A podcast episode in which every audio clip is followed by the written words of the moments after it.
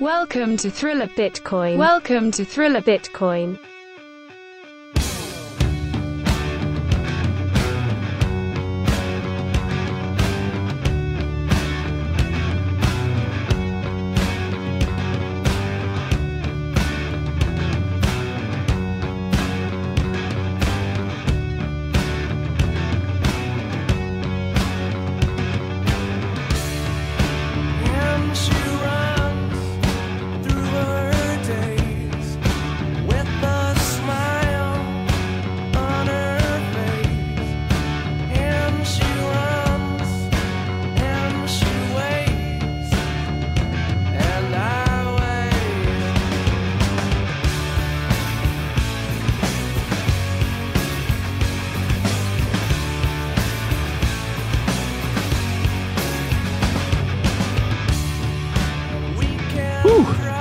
Was an amazing ABC last week.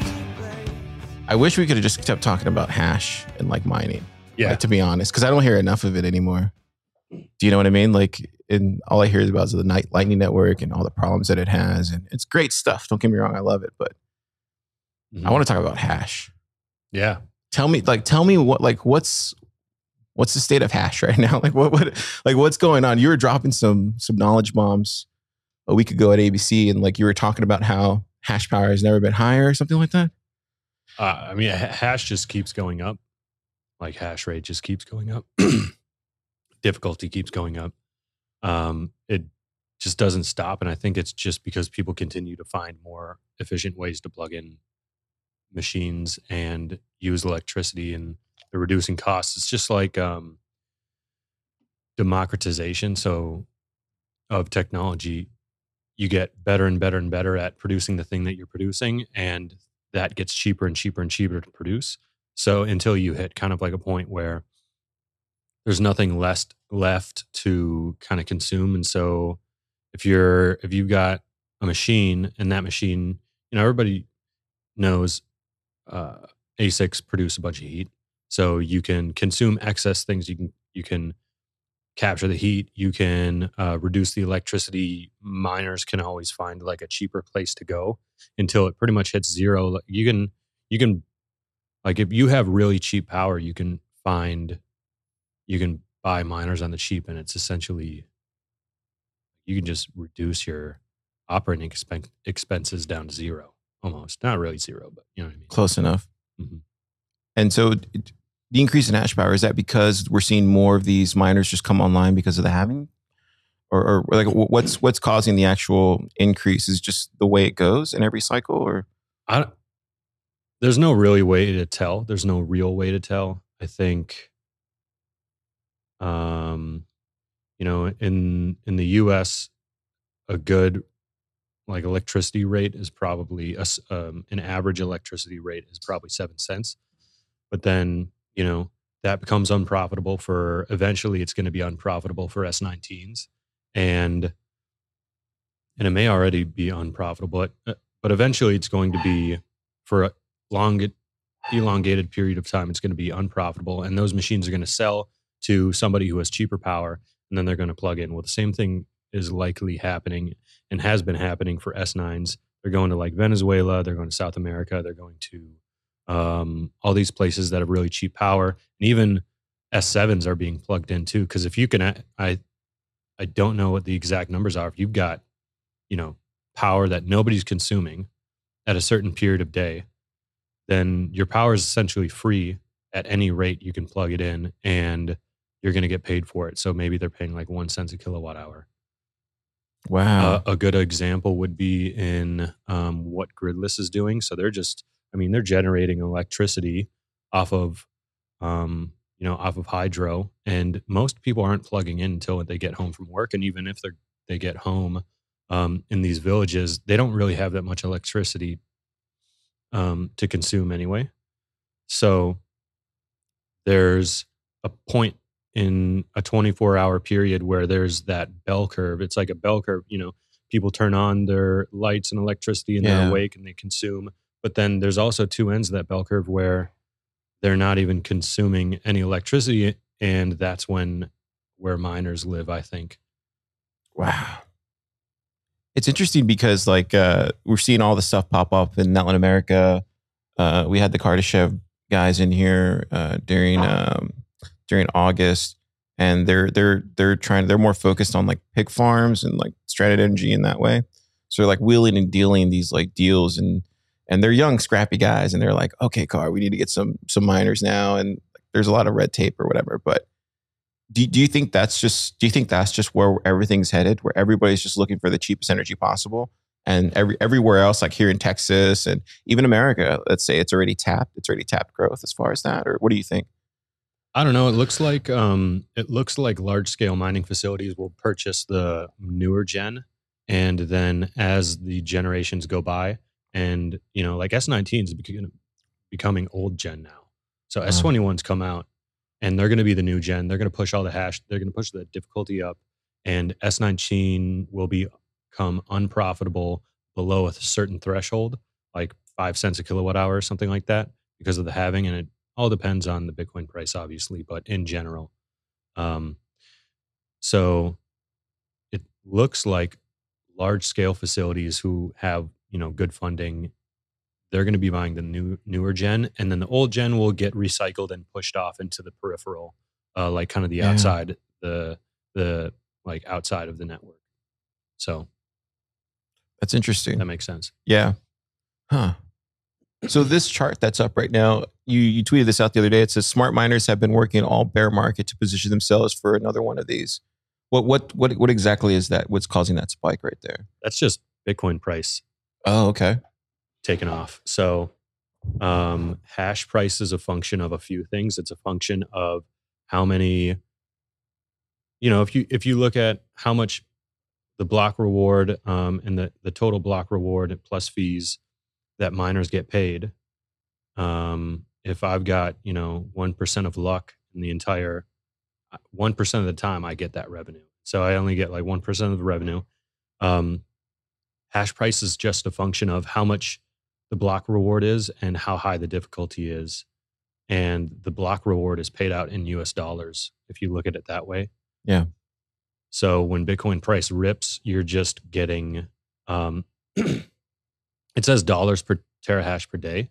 Um, but you can look at it from another perspective, which is if you equalize it on the uh, revenue per terahash, and then uh, and then you can look at your cost per terahash, and you know revenue minus cost equals profit. So you can see your profit margin when the price spikes. You know, at one point maybe you're making 10, uh, 10 cents per terahash, and your electricity cost is seven cents. That means you're making three cents. Um, but then Bitcoin price absolutely rips uh, during a bull market, and the amount of miners can't plug in fast enough because they really need a bunch. They need access to power. Yeah. The The bottleneck is not miners or ASICs. The bottleneck is do you have access to power or not?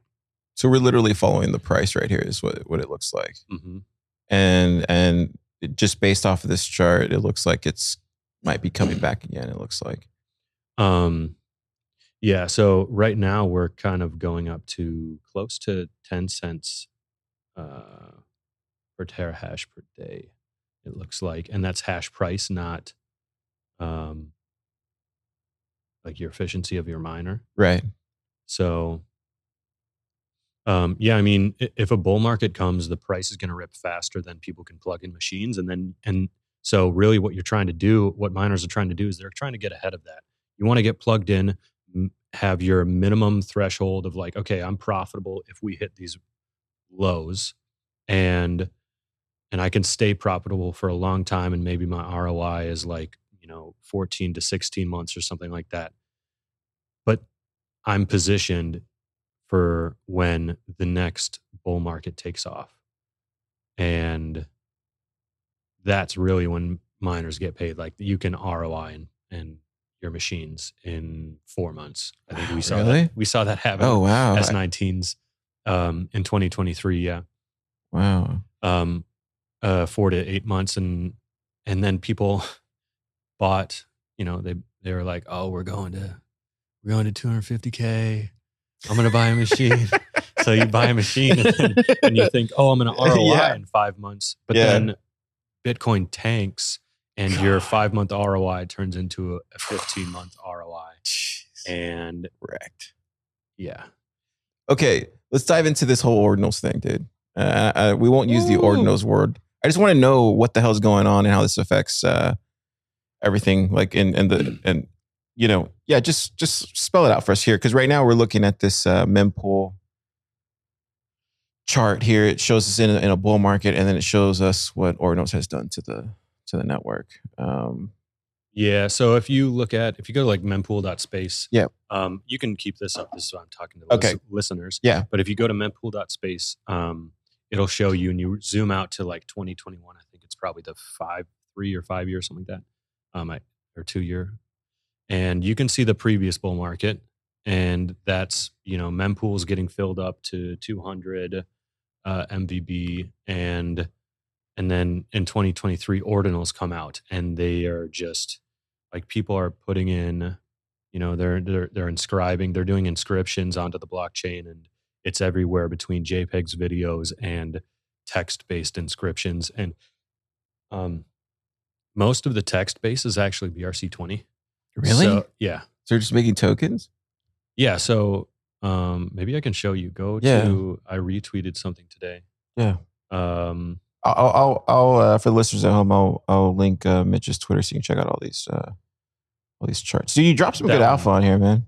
oh thank you This one Um, here, the Glassnode one the Glassnode one. Yep. So that shows you you've got images, Oh, wow. text, audio, video, and Glassnode's tracking this now. they are. And Interesting. previously it was um it was like, you know, altcoiners. They were they were in there uh, you know, tracking their ordinal inscriptions and stuff like that.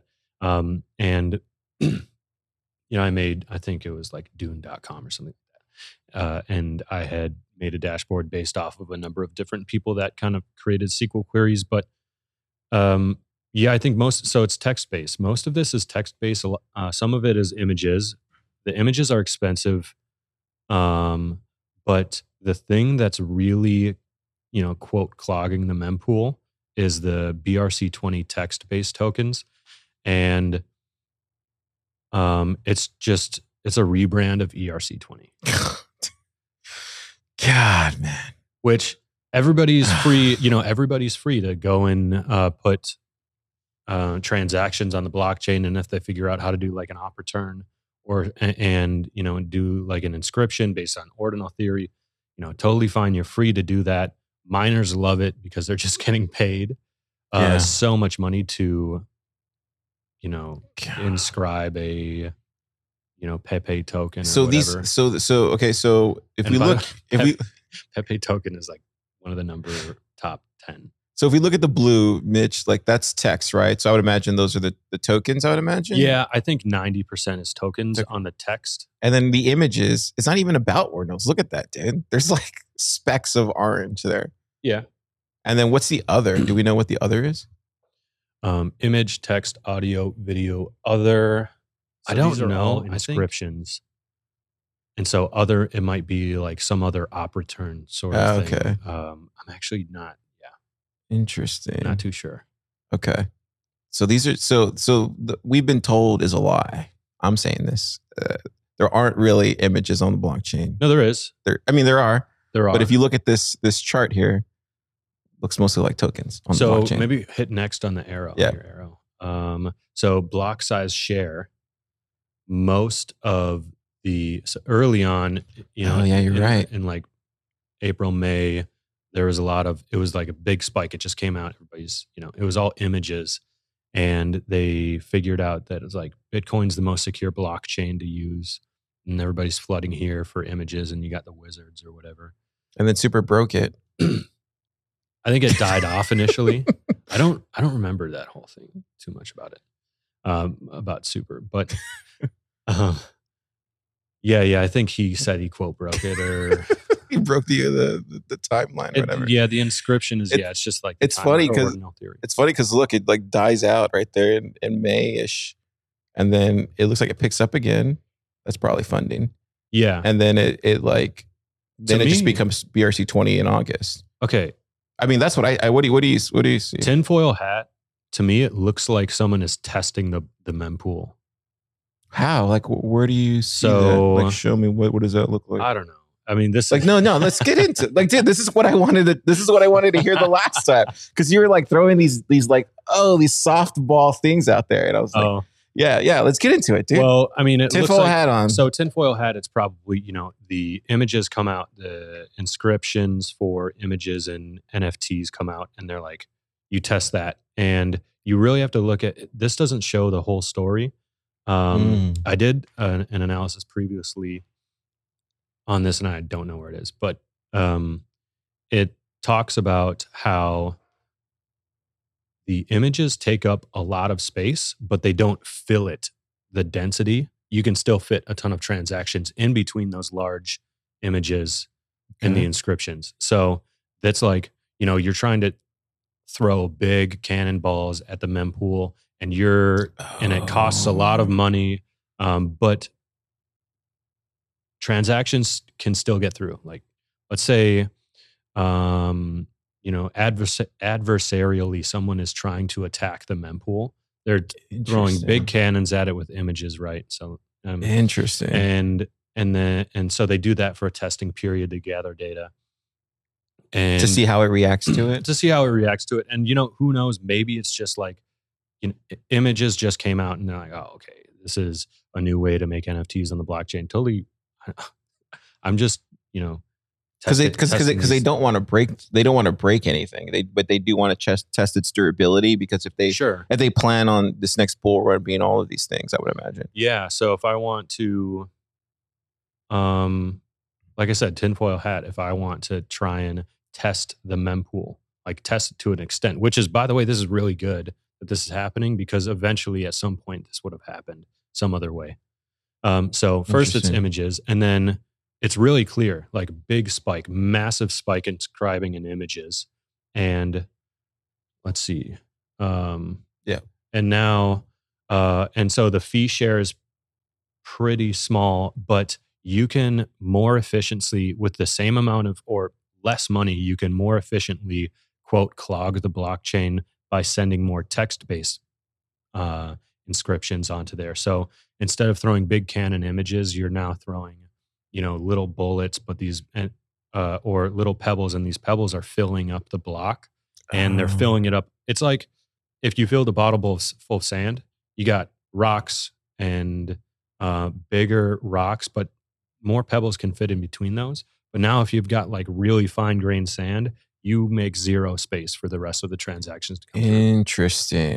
Um, so now you have a bunch of transactions that are, uh, and they're like BRC20 text based. And by the way, I don't even, like I said, tinfoil hat. I don't even know if I believe this. I'm just thinking, it sounds logical weird. it sounds Uh, logical Yeah, like adversarially. yeah Um, and so you're testing this out. The first test was between quote, you know, may February and somewhere in there. March, April, May. Those were the cannonballs that you're yeah, describing and then and then B, and BRC twenty got really big. So people figured out that oh, we can make inscriptions. Well, now we can make it uh, BRC twenty inscriptions, and we can make our own altcoins on Bitcoin because Bitcoin's more secure than these other ones, and it's may or may not be cheaper. I'm not exactly sure the um, what that looks looks like, but um, yeah. And so you know, I don't think I necessarily believe that whole theory, but it looks odd. it looks yeah it, does, it like the way you've explained it and the way it looks here on this chart uh, for the fee share on inscriptions it's probably people just using Bitcoin. Likely, they're just they just Yeah. want to use it, which is fine. You can use Bitcoin however you want, um, and that's the beauty of it, right? but they have ramped up the marketing around it right around may um, hmm Well, um, because you can ROI on these things. Like you build them first. It's just like a it's like a rebrand of NFTs and altcoins. Except like this happened in 2014. Colored coins come out. 2017 ICOs come out.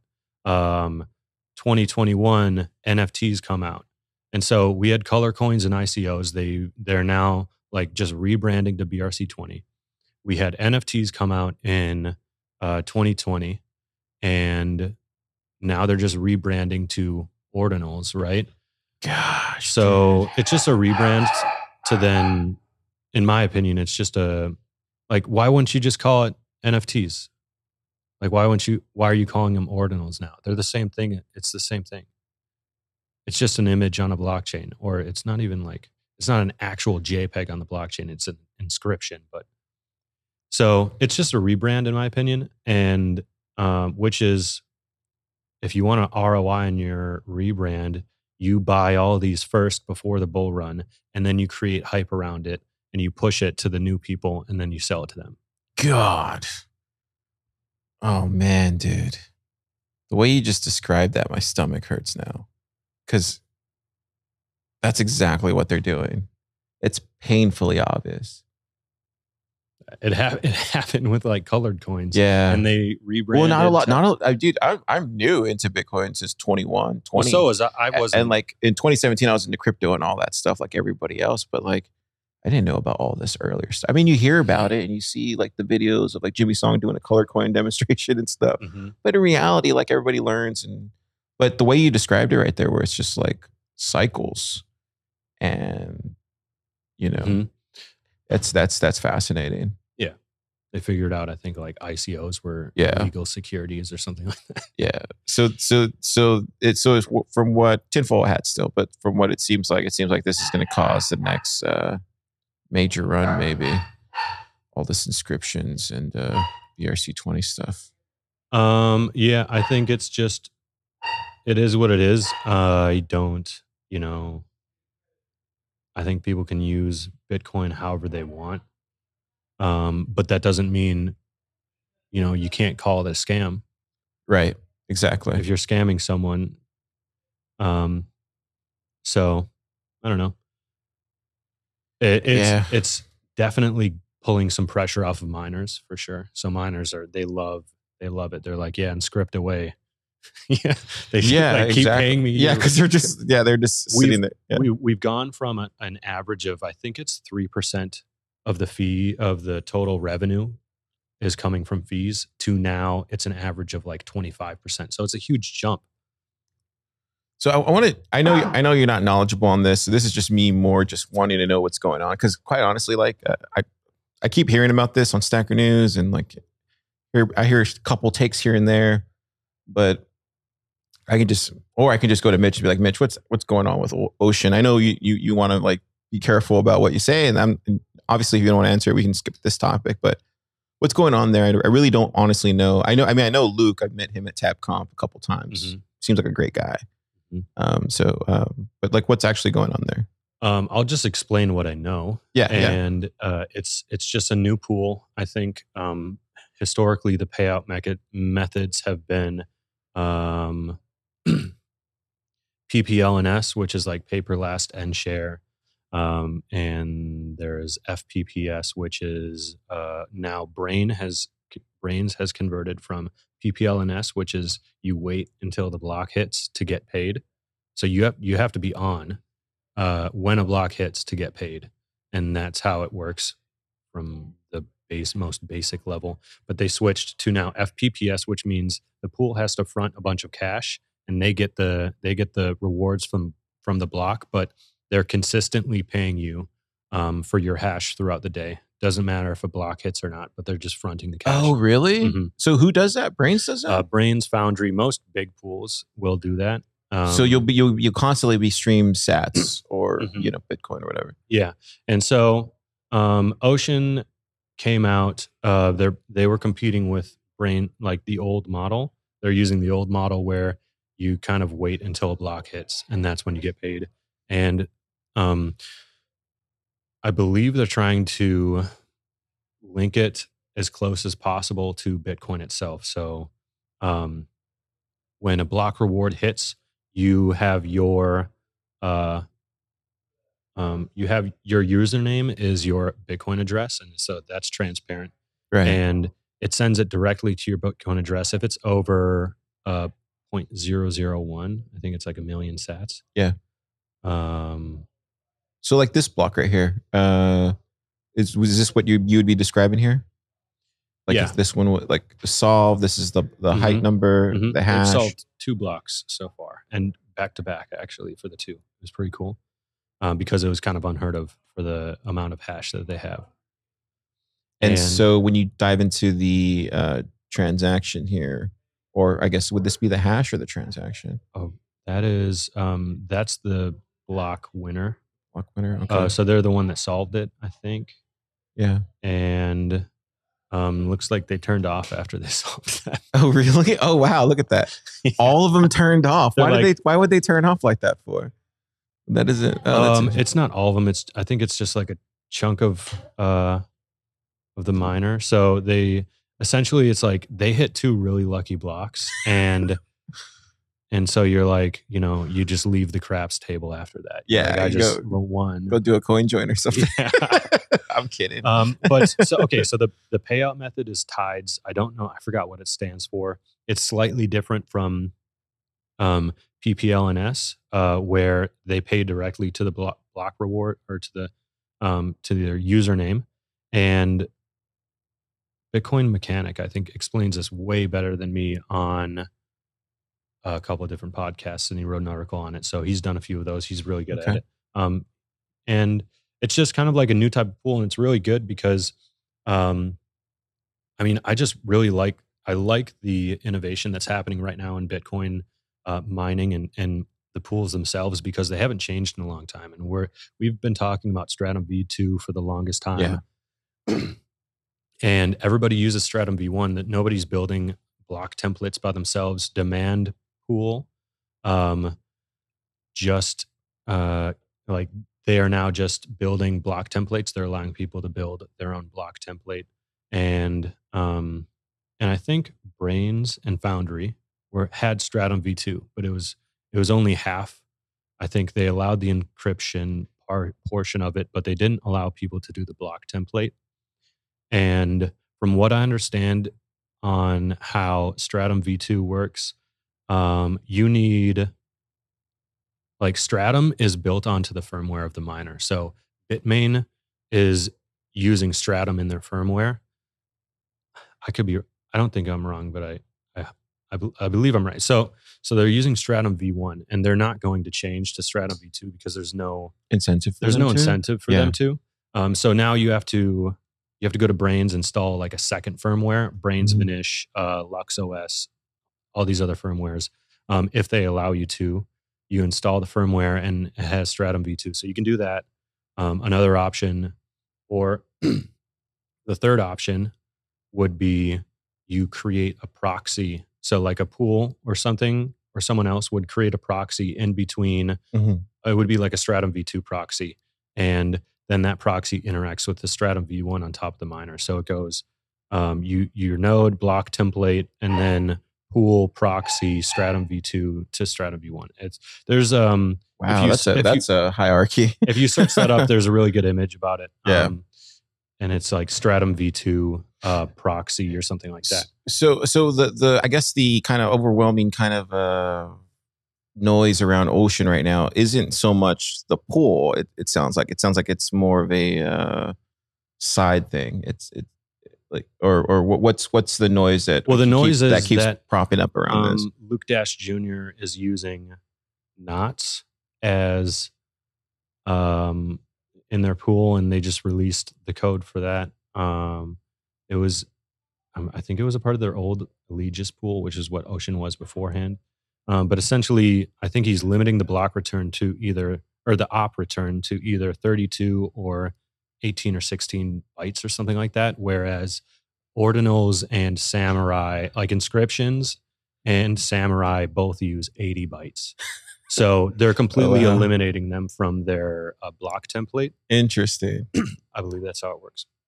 And so and so he hasn't he hasn't moved from that or he's not budging from that. yeah, Oh, he's wow. not. He's like, this is how it is. Um, these are the transactions that I'm allowing in my uh, mempool, and at some point, uh, you know, he's in 2024. I believe they're handing off the ability Stratum V2 to for everyone to create their own block template, and this is where, um, yeah. So I, I don't know exactly when they're going to do that, but the whole controversy is it's like, oh, you're uh, you are um, censoring transactions.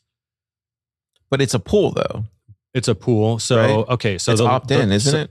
Yeah, it's Yeah. opt in. But here's the other thing: last time someone tr- censored a transaction like this by, um, or not like this, but last time someone censored a transaction, I believe it was Marathon when they had their own pool and they censored out uh, OFAC blocks or OFAC, OFAC transactions. Ah, dude. And so that's another example of it. So it's like, but then at the same time, like you're censoring, quote, censoring transactions every single day when you take a higher paying transaction over a lower paying transaction.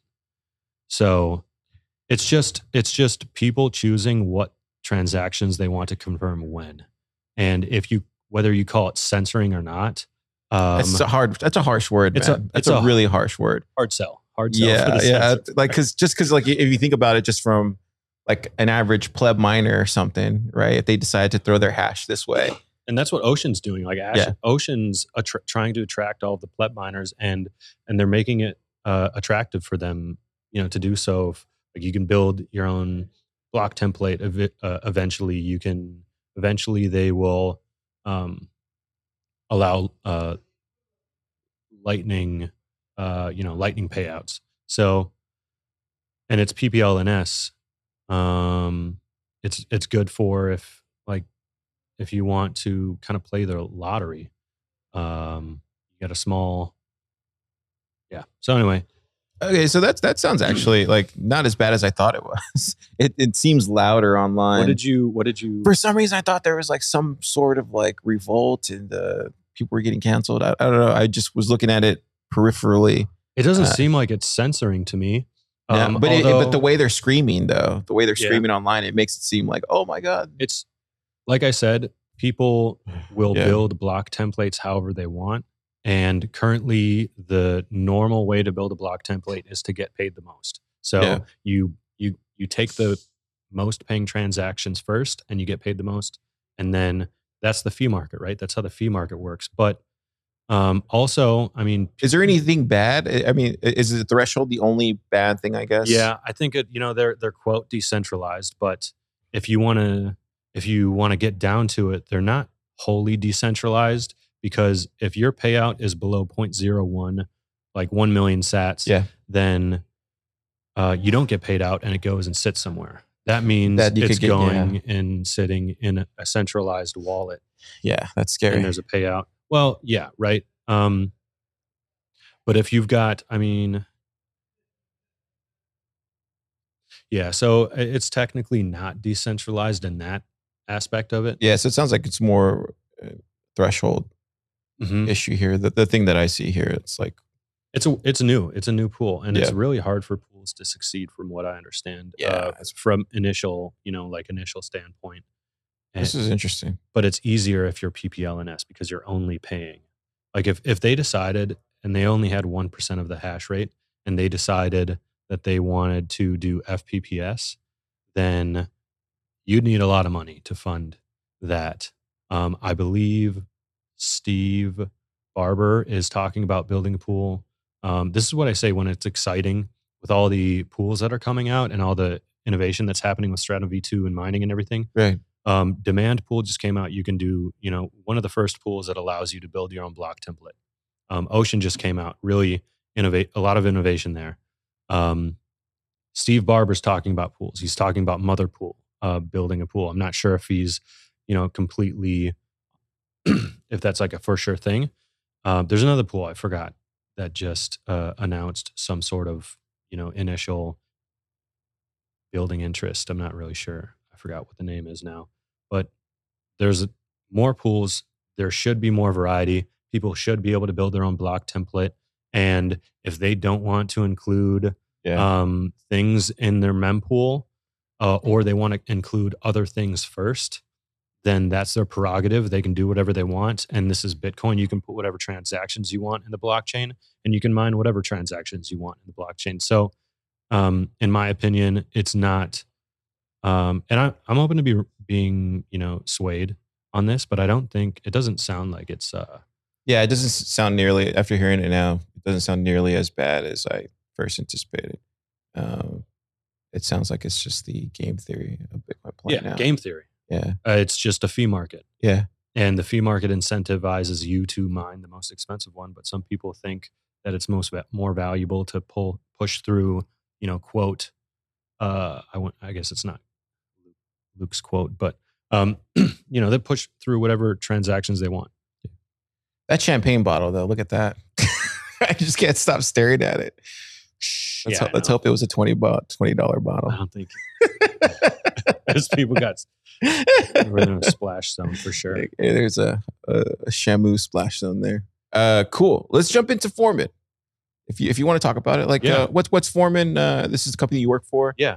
Uh, yeah. Tell me all about it. I I and I known you for about two years ish, a little bit. We used to always talk when I used to be at the Commons with Uh-huh. Marty, and uh, Uh-huh. you would just come in there and you'd be telling me about all sorts of cool things. But um, Yeah, so yeah, tell me about Foreman. What's uh what's going on with that, and how do you like the job and all that kind of stuff? job's great, company's great. Foreman's Awesome. awesome. Um, so it is miner management software, and um, so that that essentially means it's like, you know, there's firmware on the machine side. So each machine has firmware, and and then uh, Foreman, you can install it on like a Raspberry Pi or computer, or Nice. and you can drop it on the local area network to where you're mining.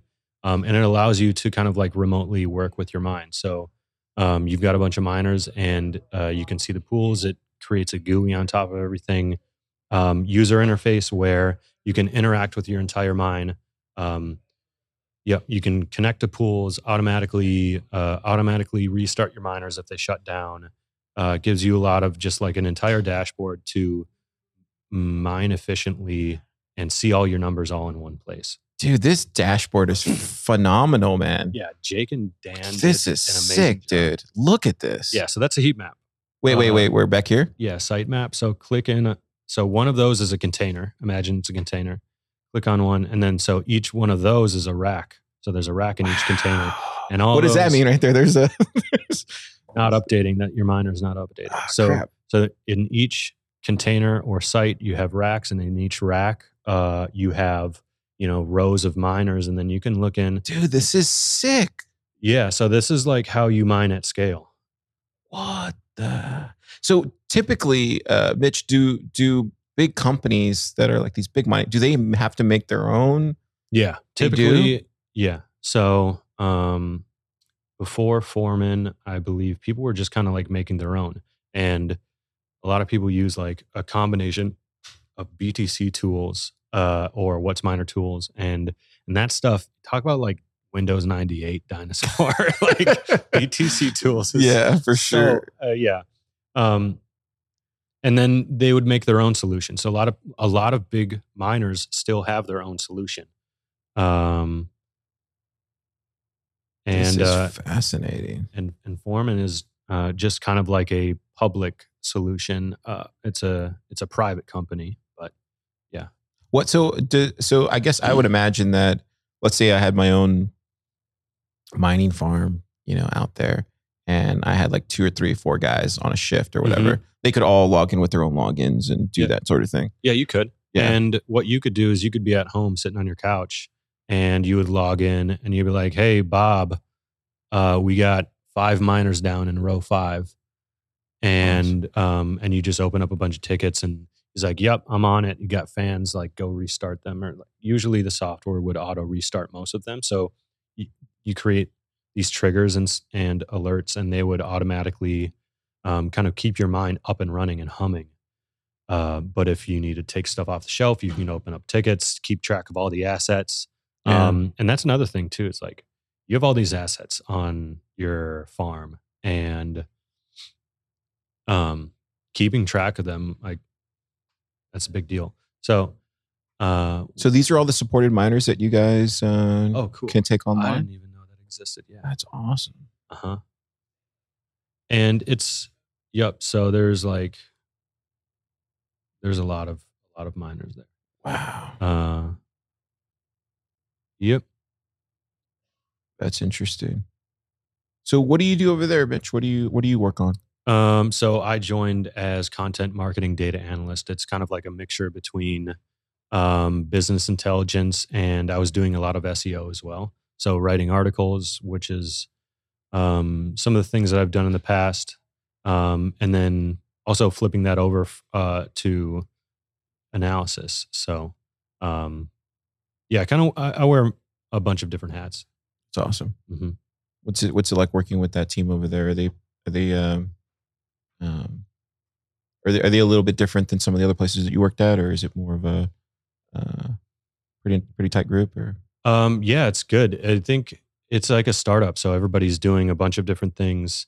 Um, you've got specific teams, but then they're also um, you're doing what you can, like grabbing the lowest hanging fruit nice? and uh, and doing uh, and organizing that way. Um, so it's a it's a great team. I think uh, my my friend Sam actually pulled me on. Yeah. So I knew him uh, through a Bitcoin meetup here. In, Oh, nice. in Austin. And nice. yeah. So uh, I, I met him a while ago, and we were talking. He just got hired, and then he pulled me on to help do some uh, the uh, SEO. So Nice. mhm.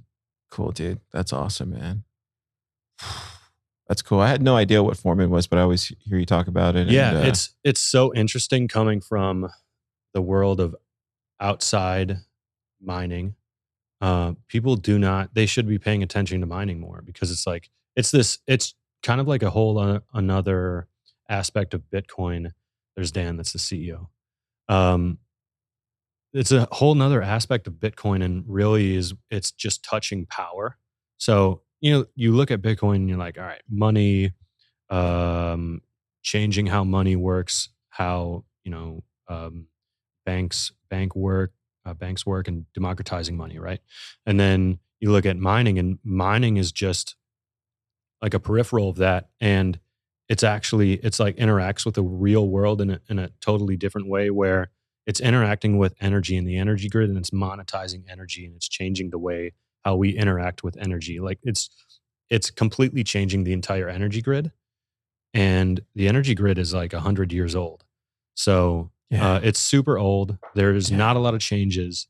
Um, it's very analog and now all of a sudden you have you have a um a load you have a load that can change at scale. So it's just can it's consuming at scale but then at any second you can the it can turn off and uh and supply power back to the grid and then it can turn back on when it's profitable. And so it's directly interacting with the grid with electricity prices in real time. And we're now changing so it's like okay we've got a surplus of energy. Energy is cheap. We're going to mine. Uh, you know now there's a storm that comes. This storm we've got little energy people are trying to you know power their homes. It's so super cold. All right now electricity prices go up and you need to shut off t- and that then you know uh, increases the supply and you prevent blackouts and outages and bottlenecks and stuff like that so um, yeah i think mining is super fascinating i think bitcoiners should definitely look more into mining. yeah, dude. Me, like me personally, Mitch. Like, I, it's it, it feels like a whole nother rabbit hole. do it No, no, I, I am. I'm talking to you right now. Because, like, you know, like for me personally, like, I, I just focus on lightning and then like startups and like trying to, you know, help out here in the community with like all that kind of stuff. Yeah. But for the most part, it's just like development and like how do we get, you know, pre seed funding for the Lightning's startup, cool. or whatever. You But- go to a go to a flare gas uh, yeah, yeah. Mining location so my cool so my brother, my older brother, he works doing all this kind of stuff. Like he works in refineries and surveys all these things. He's the one that tells you like if you can put your pipe here with the methane. It's a whole thing. He's taken me on a route before and uh, in his truck and Yeah. whenever I go down there Corpus and he like show me all the the things that he's looking at. I'm like, oh wow. I'm like, dude, you know you could just like plug in miners right here and like make a F ton of Bitcoin. Um, but so like that's the closest I ever get to it, even though he's not messing with the Bitcoin stuff because it's like all that's a whole nother pod. But um it's fascinating though, the more and more I mean you can't help it if you're in Texas, dude. Like, a lot of energy in Texas yeah, just wasted. and it's the one of the only I think it's the only real deregulated uh, energy grids in the U.S. Yeah. How do you like living in Texas compared to uh, other places? Texas is great. I love Yeah. it. I've been here seven years, uh, six years, seven years, something like Yeah. that.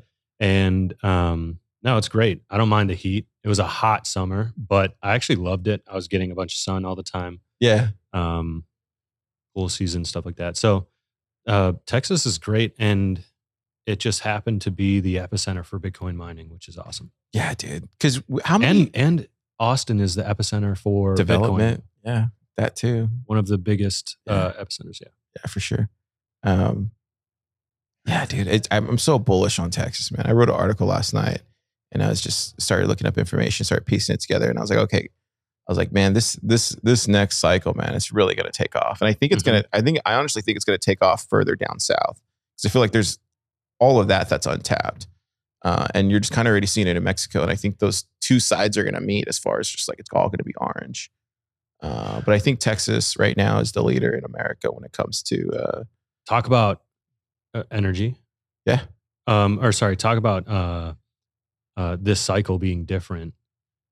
You have this brand new thing. Not to go back to like inscriptions, yeah, go but I for it. we are. Um, you, I mean, you now have instead of all of that stuff like happening in crypto, it's now happening on block on Bitcoin. Uh, so but but Mhm. that's we saw what it did to um, to those shit coins. Mm. Like it Oh. pumped the price Mm. Crazy high, and then Well, it it's- crashed. it's going to pump the fees. And miners are going to get paid. Yeah, so ima- i mean imagine now like before you have a bull run. Each bull run um, the mempool fills up and block space gets scarce. Yeah. Oh, it's, i mean like it's quote scarce all the time. Yep. but it gets you know there's more demand for block space and there's only a finite amount of block space just like the amount of bitcoin. Um, so that pumps up. It's just a wave every cycle the uh, demand for block space goes up and the payments for blocks um, you know for fees go up and that happens every cycle and it usually taps out at $50 median uh, mean transaction fee Mhm. per uh, um, you know per transaction so uh, if you look and you look at the average transaction fee on each cycle it tops out at 50 Mhm. on a daily average daily basis or i think it might be seven seven day average um well we we we're like in a whole new realm now uh with inscriptions. Um you've got these crypto bros and they're coming into bitcoin and they're doing inscriptions they're doing brc20 they're making their pepe tokens and they're doing their pepe frog uh images nfts right? And they're Mhm. selling them for you know multi bitcoins um, so now, which is fine, they're allowed to do that, by the way. Um, but now you saw you saw the image. We're not even in a bull run yet, or I guess technically we are in a bull run, but we're not even like close to peak bull run. no, we're not, And the mempool is bigger than it was last bull run.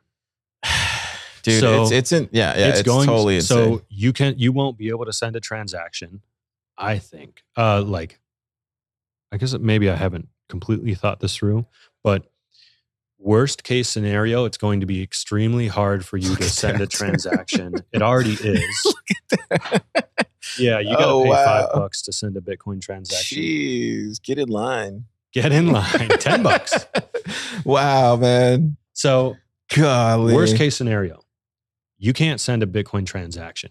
Um, but if history repeats itself, it will tap it will tap out at fifty dollars average transaction fee at the height of the bull run. Okay. Um, and that's a one big spike, and that happens on like one day usually, or like one week. That'll happen. Oh, it happened in right. Look at 2017. that. It happened in 2021. Um, now the next halving coming up 2025, 20 or maybe 24, um, depending on when the bull run happens. It uh, there'll be another spike, but I, I think with all of these other, um, with how slow the mempool is being confirmed with the amount of transactions, like it's it's fast, but there's so many transactions, kind of clogging the mempool, and it seems like transaction fees are going to be higher for longer in US dirt D terms. Uh, and it might, who knows, it might spike and it might top out at $50 average transaction fee like it has in the past. Or it goes a little bit higher, but I think it's going to be, seems from right now, it seems like the fee market is going to be higher for longer. Yeah. and it's only going to get you know it's only going to get worse or better depending on who you are if your miner it's going to get better uh, because you love the fees. But it's only going to get more. Um, more people come in more people dot bitcoin more people use it more layer twos are using layer one Um, you know, because Lightning has to interact with layer one. Right. So unless you already have a channel open, you got to open channels, and that's how you use Lightning.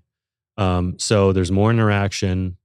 Um, it's it'll get better. Like w- the, in my opinion, this is really good because it will push us to invent a better way and more efficient way to use block space.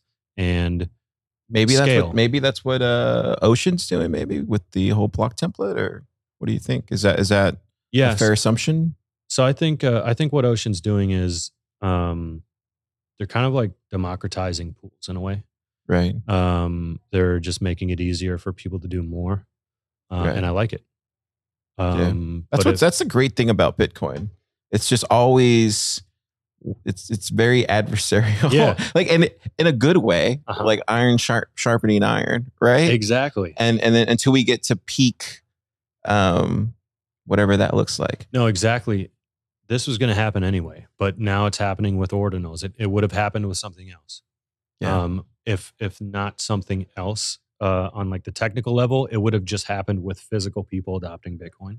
I think it's only going to get harder. I think that's a fair assumption. Like it's only going to get harder. Yeah. I th- and I, I think that's I Yeah. think I think you should expect it. Mhm. And if you're out there, you know, upset with that, And now then, we then maybe find a different ecosystem. maybe I don't know. Now it's going to get harder.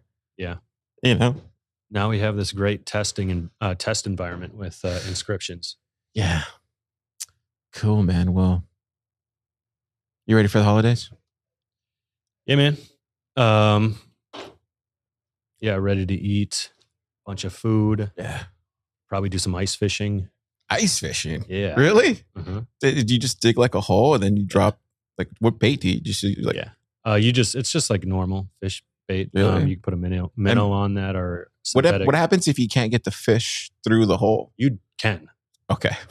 you, you looked at me like, "Oh, no, car, you can't." the, the hole's the hole's big. Uh, you can get it. Uh, they're you know they come in through head first. It's not like they come Oh, okay. sideways. You know they bite on their mouth, and so you pull them Yeah. up through. I'm the used to fishing on the coast. You, just- Mhm. you just throw out the line on Bob Hop here. You have like five rods. You Oh, throw dude. a little thing for for you so they get the bucket. And Have you been to Galveston Yeah. fishing? No, not fishing, but I've been Oh, to okay. Galveston. Yeah. I I went uh, The wind, bro. Oh, The yeah. wind's a real thing. People don't feel like, oh, it's easy to fish out there. No, man, it's the wind. You're battling the wind. Uh-huh. Yeah, I went fishing with uh, my dad and my brother, bull red fishing, and they are huge. Like it is Yeah. so much fun. Oh, the redfish with the dots on the end of the. Ooh, that's like the pork of the sea. hmm oh, is it? yeah, that's what that's what my brother always said. He's like, it's the pork of the sea because it's so like when you cook it on a pit, Yeah. it's so plump, dude. It tastes like pork. Well, that's the bigger ones. So, Oh, the- okay. So the bull reds, it does. Now that you say that, yeah, um, it's tougher. It's not like super tender, flaky meat. Yeah. It's actually more like meaty, like pork. Yeah. um, which is funny. I didn't really put that together until now.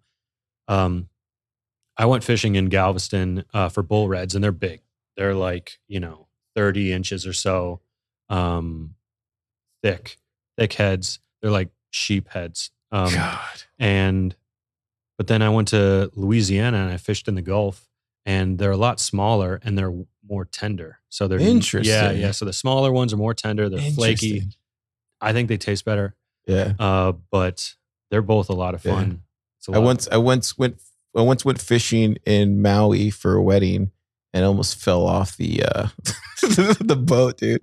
Because th- these things are like strapped on and they're they're like going like uh what's that fish? It's um mahi mahi, I think it was Yeah. mahi tuna, or whatever. And they're huge, dude. We came back with like seven of them. those but- are good eating. But the people that the people that I was with, like it was like a bachelor party. And everybody just brought beer. No one brought water. So we were out there in the middle of the day, Classic. like yeah, dude, and we had to like pay like twenty dollars per gallon from the, the the from the boat people that had their own stash. oh yeah, yeah. I mean, that sounds about right. Yeah, Everybody brings beer. Nobody brings no water. one ever forgets water. I burned a skull and cross, bones on my arm, tattooed the trace of your fingers through my palm without you. I got these scars of you. I heard your brother had a heat stroke, and I heard your sister, she's coming home again without you. Now all I got is news.